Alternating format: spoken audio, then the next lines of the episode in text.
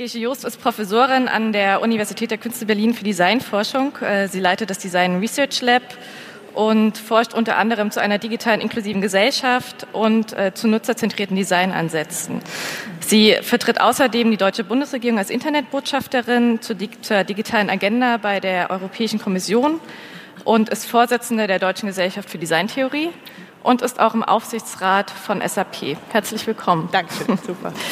So, bevor wir anfangen, würde ich gerne äh, zwei Dinge klarstellen. Ähm, es wird am Ende keine Fragerunde geben, aber ihr habt die Möglichkeit, über ein Tool, das Slido heißt, Fragen zu stellen während der Session. Dafür geht ihr in eurem Browser einfach auf slido.com, das müsste auch jetzt hinter mir genau eingeblendet werden, und gebt da den Code POP17 ein. Wenn ihr Fragen stellen wollt, gebt ihr die einfach ein. Ihr müsst keine Anmeldeinformation eingeben. Ihr könnt es auch anonym machen, also ihr müsst auch nicht euren Namen eingeben. Und am Ende der Session werden wir dann zwei bis drei Fragen noch rausnehmen aus dem Publikum, die wir gerne dort beantworten. Und eine zweite Sache, worüber ich noch kurz sprechen möchte, ist einfach, was ist genau das Thema? Also worüber reden wir? Nutzerzentrierte Designansätze oder auch Human-Centered Designansätze äh, sind Methoden wie zum Beispiel Design Thinking, ethnografische Forschung oder Feed Forward, die genutzt werden, um Nutzer direkt in den Designprozess einzubinden. In ganz verschiedenen Stadien, teilweise als Mitglied des Designteams, teilweise aber auch als äh, Feedbackgeber etc. Und das sind Methoden, die Unternehmen schon sehr lange anwenden, gerade innovative Tech-Unternehmen, die aber in Politik und Verwaltung bisher noch nicht so häufig eingesetzt werden, zumindest in Deutschland.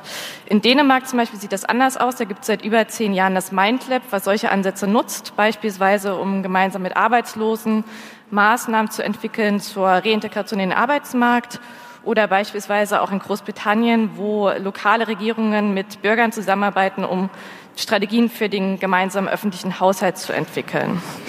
Und ein zweites Thema, worüber ich kurz sprechen müsste zu Anfang, ist das Thema Populismus, denn darum geht es ja auch bei uns heute. Ähm, Populismus aus der sozialwissenschaftlichen Forschung heraus ist erstmal eine sogenannte dünne Ethologie. Das heißt, er kann rechts oder links sein. Er verbindet sich in der Regel mit anderen Ethnologien. Er hat drei Kernelemente. Eins, ähm, er geht von einer homogenen, korrupten Elite aus.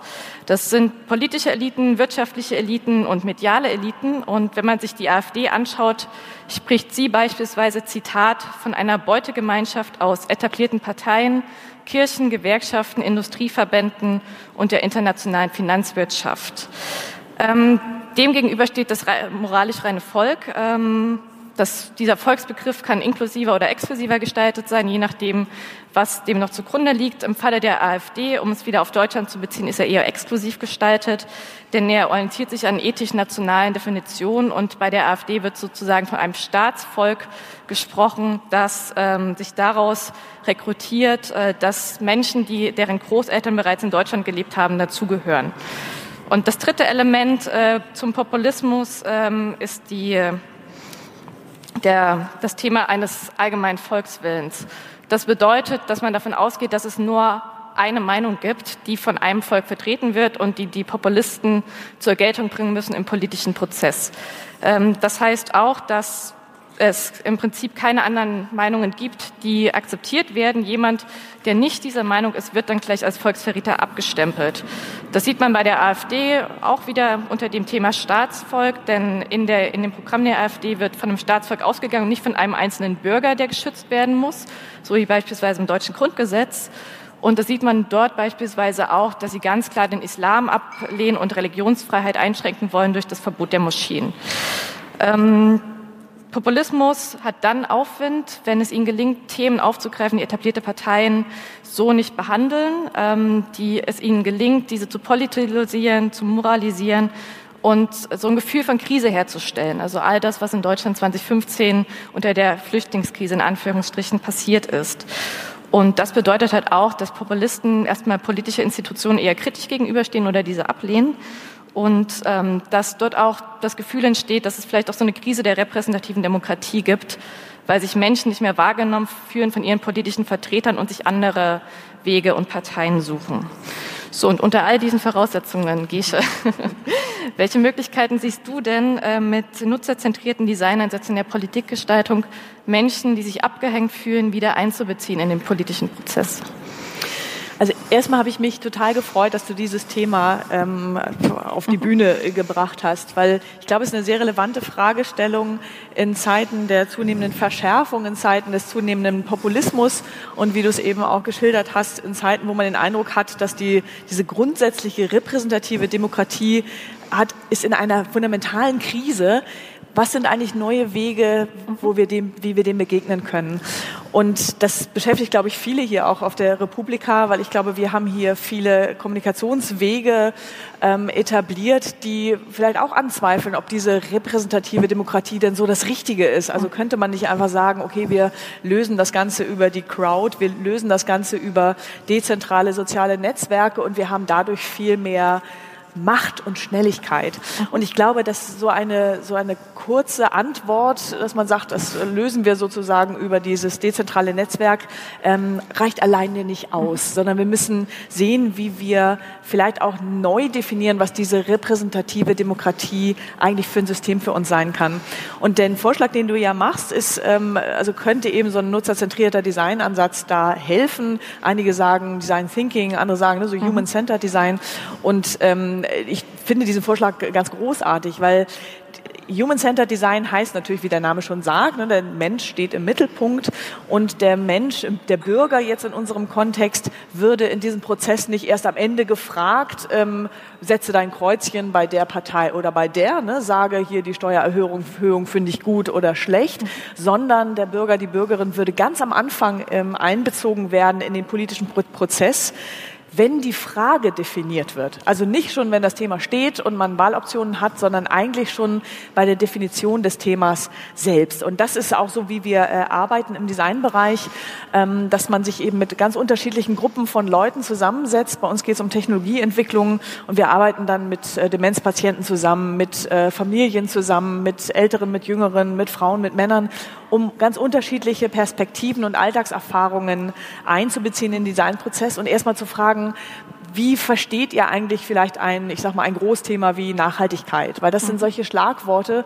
wo viele von uns die Verbindung verloren haben zur politischen Agendasetzung, weil das einfach total abstrakt ist. Ganz viele sagen, ne, das ist irgendwie so eine Elite, die sind ganz abgehoben, die wissen gar nicht mehr, was mich selber betrifft. Und ich glaube, dass dieser ähm, nutzerzentrierte Ansatz, der bürgerzentrierte Ansatz ganz früh anfangen müsste in der gemeinsamen Definition, was passiert vor deiner Haustür, was sind Sorgen, die du selbst hast, wie kannst du selbst auch Teil eines politischen Prozesses werden, jenseits von der Fragestellung, ob das irgendwann in eine Partei mündet oder nicht. Ich glaube, das ist eine nachgelagerte Fragestellung, sondern ganz, ganz früh wirklich anfangen, äh, sich gemeinsam darüber auszutauschen. Das ist ja so ein bisschen die Richtung, mhm, ja. äh, die du vorschlägst. Genau. Ähm, wenn man sich AfD-Wähler anschaut, dann sind das ja Menschen, die politischen Institutionen sehr kritisch gegenüberstehen. Das heißt, die Frage, selbst wenn man so ein Angebot machen würde, wäre, würden die das überhaupt annehmen? Also kann es ein Instrument sein, um die Glaubwürdigkeit der politischen Institutionen wiederherzustellen?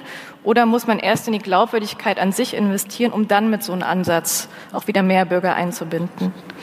Ich glaube auch, wir haben ja bei vielen etablierten politischen Parteien gesehen, dass die so ein bisschen versuchen, Mitbestimmung mhm. ähm, zu erproben, aber das ist meistens ganz spät im Prozess. Ne? Dann wird ja. ein Wahlprogramm zur Abstimmung gestellt, findest du das Thema wichtiger oder das, aber ne, dann sind die Themen sowieso schon da und dann kann man am Schluss nochmal so ein bisschen ja, eine Gewichtung machen. Das ist halt nicht sehr viel Partizipation. Wir sehen ähm, auch, wie du es gesagt hast, in, äh, in den skandinavischen Ländern, auch zum Beispiel im, im Open Lab in Stockholm, aber auch in England sehr stark, ganz andere Formen der Mitbestimmung wo ähm, Public Services, also quasi öffentliche Dienstleistungen und öffentliche Verwaltungsprozesse zusammen mit Bürgerinnen und Bürgern äh, gestaltet werden. Also ne, sei es Beispiele aus der Stadtplanung, dass man sich gemeinsam überlegt, wie ist ein Mobilitätskonzept für meine Stadt? Ich bin Fahrradfahrerin, wie müsste es eigentlich dann aussehen? Wie sind die verschiedenen Interessen da gelagert? Wie kann ich vielleicht selbst an diesem Designprozess teilhaben als Bürgerin oder als Bürger? Oder das Beispiel, ne, dass ähm, äh, Bürgerinnen und Bürger Mentoren werden für Arbeitssuchende mhm. und so mit der Verwaltung zusammenarbeiten. Ne? Also da ist überhaupt nicht diese Trennung, wie wir sie in Berlin ja auch ganz furchtbar kennen, so, oh Gott, ich muss zum Abend, das ist alles ganz schrecklich, es gibt sowieso keinen Termin und so, sondern das ist plötzlich so ein Miteinander. Und das ist auch dieser schöne Begriff des Citizenships. Mhm. Also ich kann quasi auch neu erleben, was ich als Bürgerin für Pflichten und für Rechte habe und mir wieder quasi auch neu meine Stadt und mein Recht äh, aneignen. Und das sind äh, so Ansätze, die eigentlich dann wieder wenn man sie lebt, dazu führen, dass sich Gruppierungen bilden und dass sich vielleicht bestimmte Aufgaben auch wieder delegiere oder repräsentieren lasse von einem Vertreter. Und dann wäre für mich eine offene Frage, ob das wieder quasi in Parteistrukturen mündet oder zu anderen Formen der vielleicht auch eher temporären Gruppierung führt. Und das ist, glaube ich, eine Entwicklung, die, die mich sehr, sehr interessiert, mhm. weil ich sehe, dass viele, also wahrscheinlich auch die meisten, die hier sitzen, ähm, den etablierten Parteien erstmal kritisch gegenüberstehen, weil ich frage mich also, warum soll ich denn da jetzt irgendwie Mitglied werden? Weil bestimmte Themen finde ich okay, die Formate finde ich nicht okay. Wen soll ich denn jetzt wählen? Also ich glaube, es sind sehr fundamentale Fragen, die, ähm, denen wir uns gegenüber sehen. Und ich glaube, die muss man auch so fundamental mhm. angehen und Ergebnis davon angehen und sagen, es geht erstmal um unsere Themen, um unser Engagement, um unsere Formen des Engagements. Und dann sehen wir, zu welchen Konstellationen und vielleicht auch temporären Gruppierungen das führt und wie es das Politische als System neu definiert. Mhm, mhm. Das setzt ja auch erstmal voraus, dass man den Bürgern vertraut. Also ja. dass man ihnen zugesteht, äh, ihre Meinung adäquat einbringen zu können und äh, dass dabei dann auch was rauskommt, womit man arbeiten kann, sozusagen. Du hattest gerade schon erwähnt, ähm, nutzerzentrierte Ansätze in der öffentlichen Verwaltung, für Verwaltungsprozesse, für Dienstleistungen. Ist es denn auch vorstellbar, dass man so einen Ansatz für komplexere Themen nutzen kann, wie zum Beispiel einen Gesetzesentwurf? Also da, wo es eigentlich erstmal darum geht, auch so einen Aushandlungsprozess äh, zu führen und nicht gleich an einem konkreten Service zu arbeiten, mit dem die Nutzer quasi tagtäglich interagieren können? Ich glaube, dass die Formen der Beteiligung sehr unterschiedlich sind und verschiedene Bürgerinnen und Bürger ansprechen. Also ich glaube, so komplexe Verfahren wie Gesetzgebung, äh, da können äh, einige wahrscheinlich mitdiskutieren, aber sicherlich nicht alle. Ähm, das trotzdem transparent zu machen und die Diskussion so zu öffnen, ist, glaube ich, eine wichtige Zielsetzung, die ja auch durch, ne, durch die Piraten mit Liquid Democracy nach vorne gebracht wurden. Aber auch in England zum Beispiel, ne, die äh, Open Data Institute oder die ganze Open Data Bewegung, die ja teilweise auch mit Forderungen nach vorne gehen, gehen, zu sagen, wir wollen den kompletten äh, Landeshaushalt, wollen wir transparent gemacht haben, damit ich sehe, wo werden eigentlich meine Steuergelder äh, für genutzt. Also dass man solche Öffnungsprozesse ähm, radikaler nach vorne bringt und dann schaut, welche Formen der Beteiligung für welche Gruppen ähm, nutzbar sind. Die Voraussetzung, glaube ich, ist dafür, weil du hast auch angesprochen, haben, vertrauen wir denn den Bürgerinnen mhm. und Bürgern, dass man erstmal dieses Vertrauen ähm, hat.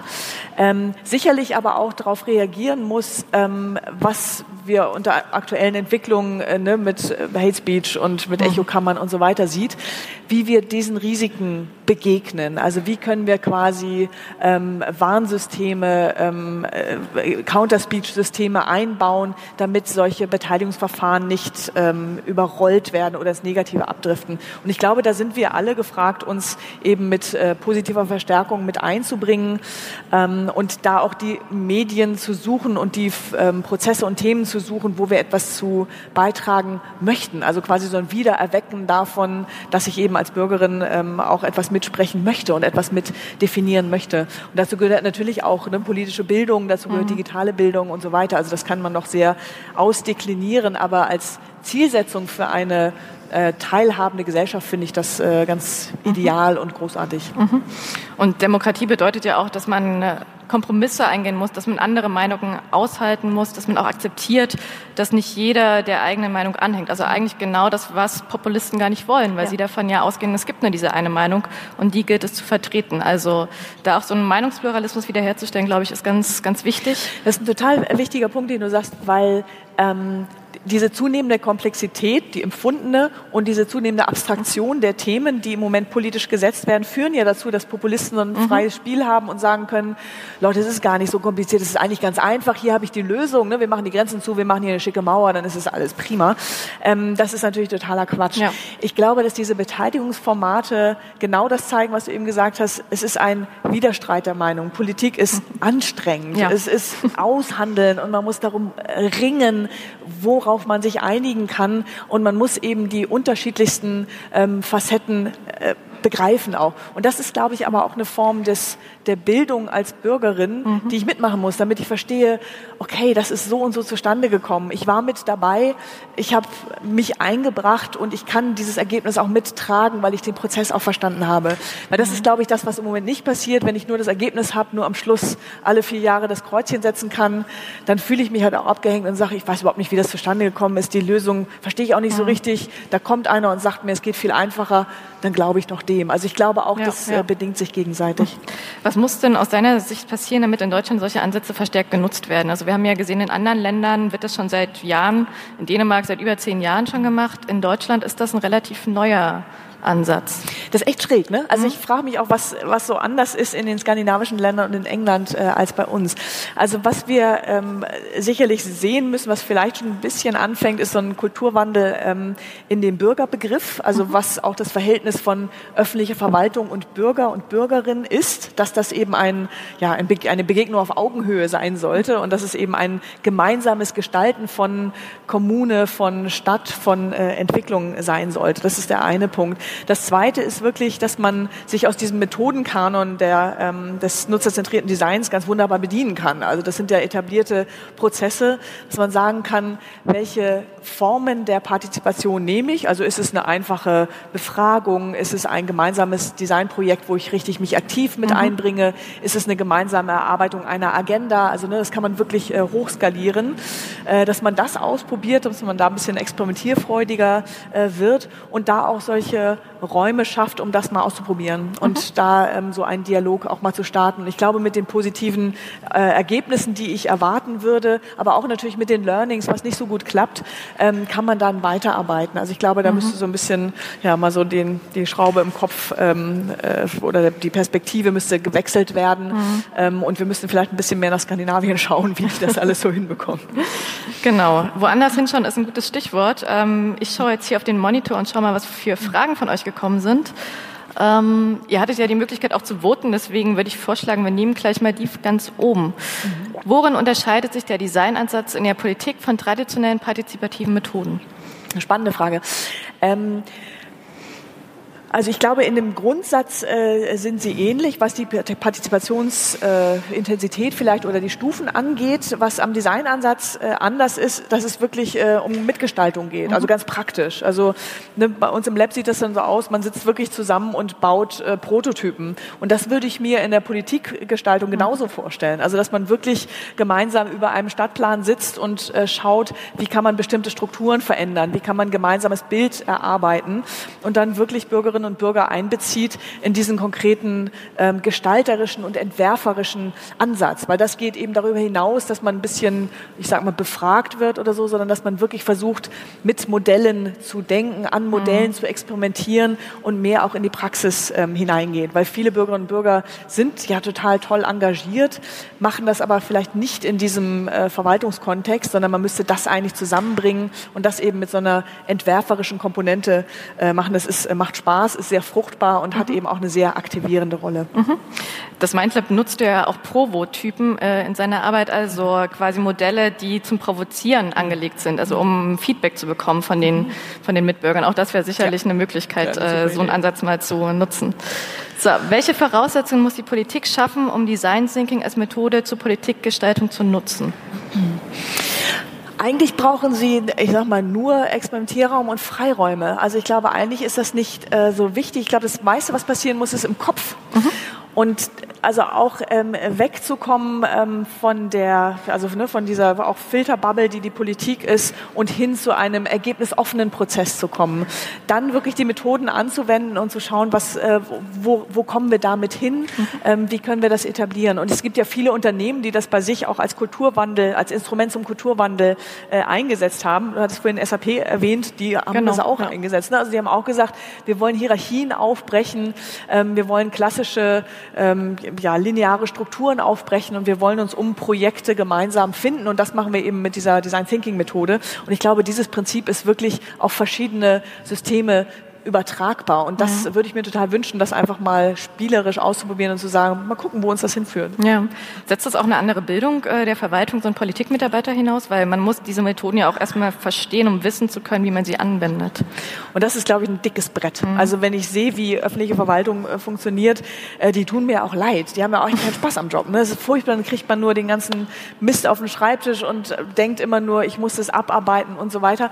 Also da müsste, glaube ich, sich, sich einiges ändern, dass diese Freiräume überhaupt da sind, dass sie nicht nur unter der Arbeitslast stöhnen, sondern eigentlich wäre ja das Ziel von diesem Prozess, dass es eben nicht mehr Arbeit für die Verwaltung bedeutet, sondern eine ganz mhm. andere Aufgabenverteilung, weil man halt mit Bürgerinnen und Bürgern äh, zusammen etwas gestaltet. Und es wird eine Aufgabenverschiebung sein und auch eine Verschiebung der Verantwortung, eine Verteilung der An Ver Verantwortung auf mehrere Schultern. Und das fände ich toll. Das mhm. ist aber auch ein Mindshift. Ne? Das ja, klar, heißt ja. auch, als Verwaltung habe ich nicht alles immer nur in der Kontrolle, sondern ich habe eben auch offene Prozesse, ähm, die eben mich zu ganz anderen, vielleicht eben tollen Ergebnissen führen mhm. können. Und man könnte ja auch mehr Sinn in seiner Arbeit entdecken, weil man halt einfach einen stärkeren Kontakt wirklich zu dem Beneficiary, zu demjenigen, der am Ende diese Methode nutzt ja. oder das, was ich da mache in meinem Büro, äh, hat. Also auch ein direkteres Feedback. Ja, glaube ich auch. Ja. So, wie würden denn Petitionsausschüsse, Bundespressekonferenzen oder Wahlkampf nach Anwendung des Human Center Design Prozesses aussehen? Sehr spannend.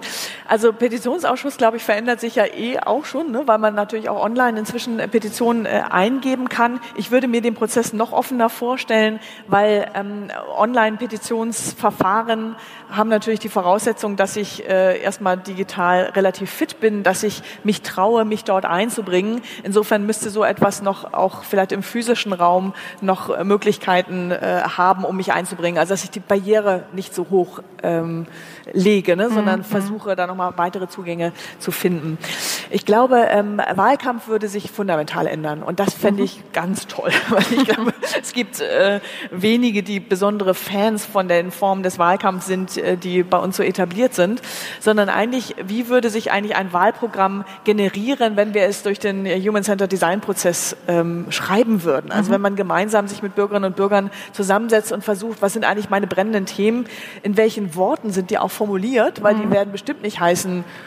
soziale Gerechtigkeit, sondern die heißen was ganz Konkretes vor meiner Haustür. Und die heißen auch nicht Steuer hoch oder runter, sondern es ist eine konkrete Übersetzung sozusagen in meine, ähm, in, in meine Sprache und in mein Anliegen, das, was mich, äh, was mich berührt. Und ich glaube, so ein Bottom-up-Wahlkampf wäre sehr interessant, weil viele Bürgerinnen und Bürger plötzlich engagiert werden, weil es mhm. um ihre Sache geht mhm. und nicht um ihre Partei, weil Partei ist so abstrakt, ne, sondern ja. wirklich mein Anliegen. Und das wäre, glaube ich, ähm, das wäre echt eine Revolution, wenn man das miterleben mhm. würde. Warum macht man das nicht? Also es liegt eigentlich auf der Straße.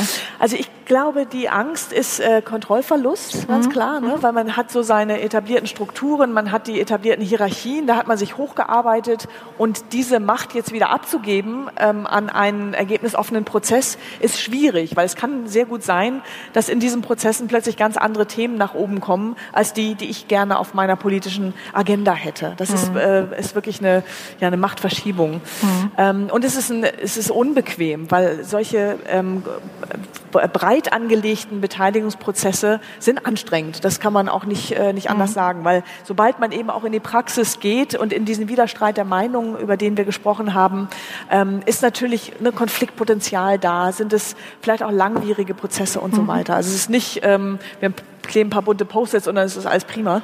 Aber ich glaube, dass wir diese Prozesse, auch dieses ähm, ja, Anstrengende brauchen, um wieder ein Verständnis für unsere Demokratie zu entwickeln. Also klingt das ein bisschen pathetisch, aber ich, ich glaube da wirklich dran, weil Demokratie ist für mich weiterhin das allerbeste System, auch die repräsentative Demokratie, aber in einer neuen, wieder definierten Form mhm. und wiedereroberten Form, in der wirklich das Volk der Souverän ist. Und ich glaube, das sind gerade so die großen Themen, an denen wir dran sind. Und mhm. das ist halt anstrengend. Da kann man ja, klar, irgendwie ja, nichts machen. Ähm, wenn man das radikal zu Ende denkt, könnte man ja auch zu dem Schluss kommen, eigentlich brauchst du dann gar keine Parteien mehr. Ja.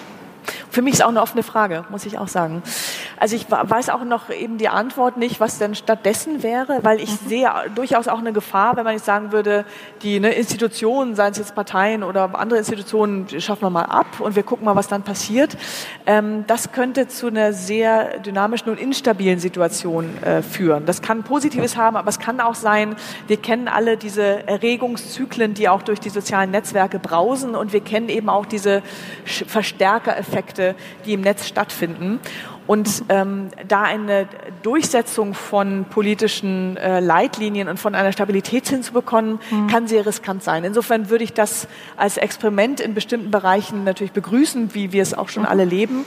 Aber ich glaube nicht, dass es ein einfacher und nahtloser Ersatz wäre für eine bestimmte Form von Gruppierung, ob es jetzt mhm. Datei, äh, Dateien, sag ich, ob es jetzt Dateien sind, interessant, äh, ob es jetzt Parteien sind ja. oder nicht, äh, das, das wäre für mich äh, eine zweitrangige Frage. Aber irgendwie eine Art von Verabredung, sagen wir mal, eine Art von Nachhaltigkeit, glaube ich, müssten wir mhm. schaffen. Und das wäre nicht allein durch dezentrale soziale Netzwerke zu bewerkstelligen. Mhm. Okay.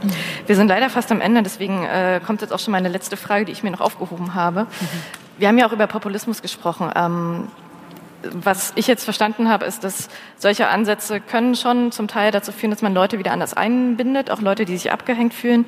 Aber es kann ja auch nur ein kleines Puzzleteil sein, um dieses Thema zu adressieren. Was braucht man denn darüber hinaus noch aus deiner Sicht? Mhm. Ich glaube, es ist ein, ist ein großer, ähm, ein großes Puzzleteil, weil es einen mhm. ganzen Prozess ähm, beinhaltet. Mhm. Ich glaube aber auch das Thema der, der Republika, dieser ne, Gegenrede, Counterspeech, der Solidarität mhm. äh, untereinander ist ein sehr großes Thema, weil also, mir geht so, ich bin so in den 90er Jahren im, mit dem Internet sozialisiert worden mhm. in einer totalen Euphorie, weil ich gedacht habe, wie viele, ne, das ist so ein neuer Raum der Demokratie, wo jeder und jede die Meinung sagen kann, wo man man sich neu erfinden kann, wo man auch so jenseits von Geschlecht und Aussehen mhm. und so weiter eigentlich neu definieren kann, wer möchte ich denn sein. Ähm, und das war so eine, das war so ein Aufbruch. Und wir sehen jetzt so, ein, so eine Art von, ja, so ein, so ein Fallback, so ein, mhm. so ein so eine Schwierigkeit einfach und so die negativen ähm, Aspekte dahinter. Und ich glaube, das wieder solidarisch aufzufangen und da irgendwie auch ne, sich einzubringen und zu sagen, äh, wir schaffen wieder diese positiven Aspekte nach vorne zu bringen, das ist, glaube ich, so eine Gesamtaufgabe, die damit einhergeht, aber die wir brauchen, damit diese digitale Gesellschaft als Projekt nicht in den Bach untergeht. Alles klar. Vielen Dank. Dankeschön. Danke.